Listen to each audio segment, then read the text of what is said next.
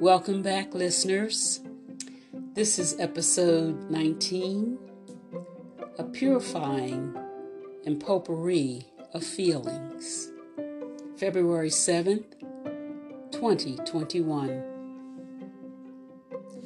Wintertime is here for sure. The temperatures have steadily been reported to not get out of the low 40s most days, and strangely, the season is preventing me from doing my outside activities. Before COVID, I looked forward to the season of snow. Not always. Not until my mid 20s did I find solace in snowy weather. As I compose this episode, the snow for today has stopped, but not after six or so hours of white moisture softly drifting from the clouds above falling gently like bird feathers landing on a cotton ball. I watched from my bedroom window shortly after I woke before 7 a.m. The weather reports were accurate with the forecast calling for light snow, starting at dawn but not stopping until noon. This time there was little accumulation, and I was glad I didn't dart out earlier in my PJs and a coat to move the two cars I park on the street. I like to make it easy for the snowplow to come through and clear our cul de sac, so when bad weather comes, I move the cars to the driveway. But most importantly, I like to prevent any fast traffic that zips past my house to the 10 o'clock positioned house from sliding and hitting the cars. My son, who continues to live in New York, would probably have a fit if his car left with me for safekeeping and clearing from parking tickets, was hit by one of these irresponsible, high turnover house tenants. In my mid 20s, I met a woman, a black woman, at IBM who grew up in Alabama but moved to Gaithersburg after working five years in Minnesota. One Friday at happy hour, she spoke of her interest in skiing, mainly because in Minnesota, there was nothing else to do. Having had a few, maybe a few too many, the group at the table decided to try the sport of schussing down the slopes. I wrote about that experience in my writing memoirs class. I will recall parts of that speech, of, of that piece now. One Saturday late afternoon, Miriam drove several of us to a place in Pennsylvania I had never heard of, Blue Knob Mountain. It took us about two hours to drive there from Gaithersburg, Maryland, and oddly enough, we arrived in time for night skiing. We rented skis, boots, and poles. Then Miriam worked with two of us for a while. It was an exhausting effort. You see, there was this thing called a J bar, like the letter J, the J bar pulled a skier up the beginner's slope. One had to had to time the movement of the J bar just right as it rounded the bend of the cable line to be swooped up the hill. The skier needed to be in a certain spot so that when the J bar came close, the skier would grab the vertical part of the J and let the lower rounded part give them a gentle push as the cable pulled them up the slope in tracks made by earlier riders. I grabbed the bar when it was my turn to step into position. Within a few seconds, I lost my balance and fell. Miriam had tried to help me, but as soon as I grabbed the bar and seemingly was on my way, she went to the next friend to help her with the J bar. As soon as she would get one of us on the J bar, the person she helped just seconds before would fall. And so it went for quite some time. I often chuckle about the scene as I reflect on my first ski lesson. We should have paid Miriam for her hard work. We didn't learn much that night, but we all were still interested in learning the sport. We signed up to take lessons at closer ski areas, Liberty and Round Top, also located in Pennsylvania. Gradually, we got better and, and began enjoying the outing we had progressed from skiing on the bunny slopes, hills with just a slight incline, to those marked green and blue, offering a little faster experience. Green slopes meant easiest to ski. Blue were considered intermediate ability. Black meant caution to us newbies as they were used to be used by advanced or expert skiers. One year we decided to go skiing for the weekend at Seven Springs Resort, a wonderful place for skiers and non skiers as well. It's located near Pittsburgh, Pennsylvania.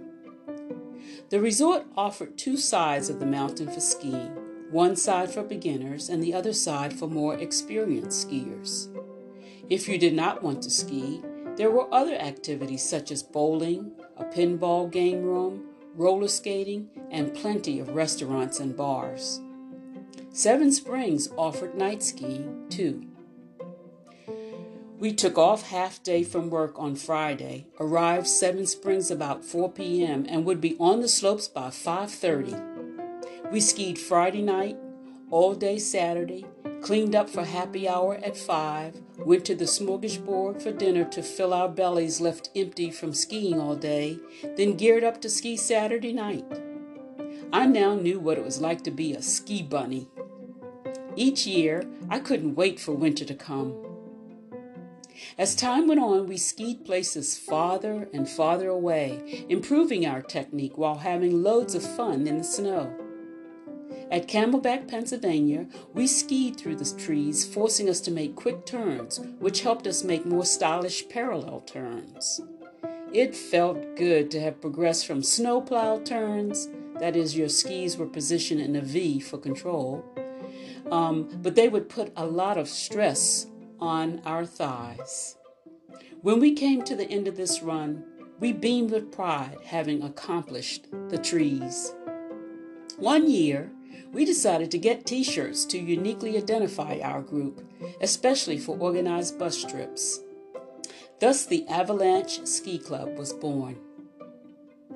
A few years later, our work interests and duties interfered with our social life, causing us to move to different areas, and the group eventually disbanded.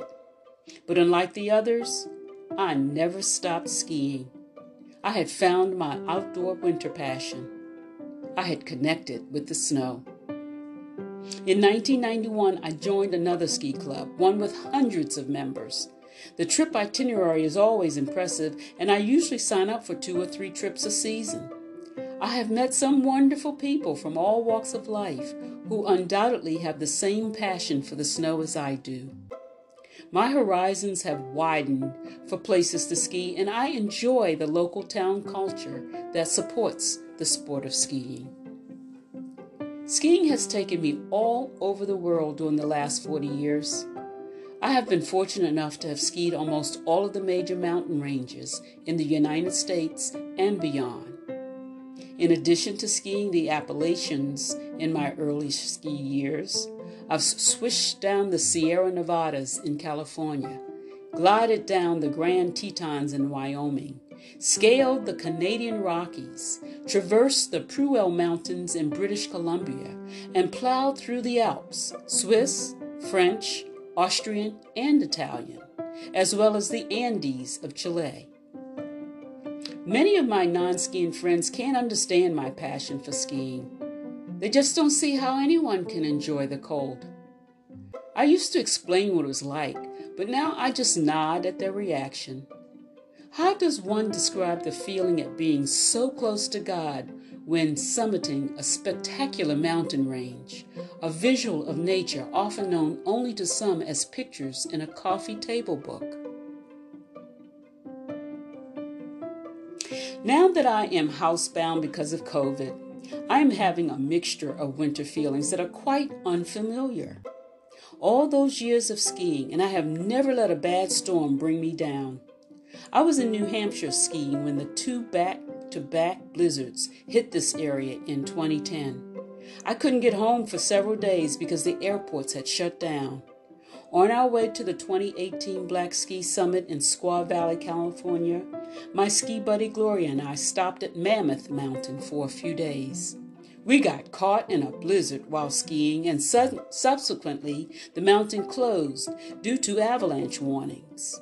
Later, we found out that someone had been found buried in the snow. That mountain is appropriately named, and I am reluctant to return after the adventure the two of us had going down a powdery slope that took us an hour to get down because we fell in the deep powder and had trouble lifting our skis up to get to a safe clearing. And we weren't the only ones. Last week on a Sunday, it began to snow here off and on for two days, giving this area a winter storm we hadn't seen in a few years. Normally, I would get excited because this would trigger my skiing Jones. But it's been almost a year since I did my last trip, skiing the Japanese Alps, and I find myself feeling less adventurous and more domesticated. I didn't even shovel the driveway and sidewalk until a day after the snow stopped. Has my childhood adventurous spirit caught up with my aging process? Has COVID made me a scaredy cat? Say it ain't so, child. My feelings these past six weeks have been all over the place. I told you about Christmas time and my experience feeding and giving to the homeless, right? Well, child, as soon as the new year started, I went from feeling charitable to feeling unnerved and fearful on January 6th to feeling respectful for the efforts of Dr. Martin Luther King Jr. on his commemorative birthday to realms of relief and celebration on January 20th as I sat in front of the TV all day with my pearls and Chuck Taylors watching the first woman of color be sworn in as Vice President of these yet to be United States. My celebration resumed three days later because the book club I started in 1991 celebrated 30 years of reading and adventures. We call ourselves the Literary Ladies Book Club and there is very little about any of us that is literary. But we have had some adventures. Then the sad news about Cicely Tyson's death was announced, just days after the 96 year old had made the TV show circuit doing interviews promoting her new book, Just As I Am, an autobiography that sold out before the week ended. She was beautiful and stately and sharp minded and still looking for good roles to play at the time of her passing. And just before Cicely, Hank Aaron, the baseball barrier breaking legend, died at 86. News reports of their death reminded me that both were legends and both endured so much because they were black. I need not recount here all that racism was responsible for. It's no surprise to any of us who has had to deal with white people in any capacity or career. Persistent perseverance is an ingredient in our melanin. Otherwise, we as a people would have perished during slavery. And now we approach a month dedicated to many other greats who happen to be black.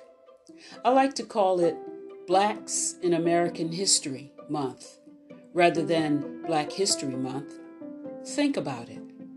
The latter title makes it appear that blacks were not Americans.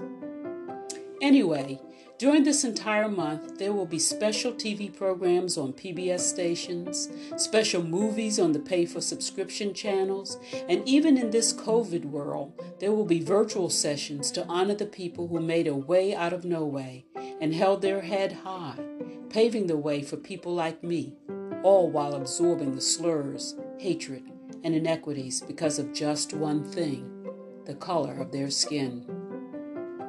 Martin Luther King Jr. was hated most by J. Edgar Hoover, who, as the director of the FBI, announced that King, who was a nonviolent protester for civil rights of all people, that he was the most dangerous man in America. I quote him. I wonder was Hoover a proud boy or what, child? By the time I get to March this year, my feelings will have gone through so many changes that I might need to go somewhere to cleanse my mind and renew my spirit, as I would do with skiing. Worst comes to worst, I might just have to pull out my ski wear, layers of synthetic material designed to keep the body warm as it whisks away the sweat put on my good ski mittens and a fleece hat, and go for long walks during the cold temperatures. As I walk, I will have to summon up some of my most wondrous ski days, like the time I skied a mountain called Solitude in Utah. I read now from my journal of that day. I first skied Solitude, a mountain in Utah's Wasatch National Forest, in 1999 during my third Black Ski Summit. I fell in love with its wide open blue slopes and the beaming sunshine. Almost 20 years later, my love was ever more present. We arrived early enough that we could see corduroy still present on almost every slope that we skied. I love skiing on corduroy.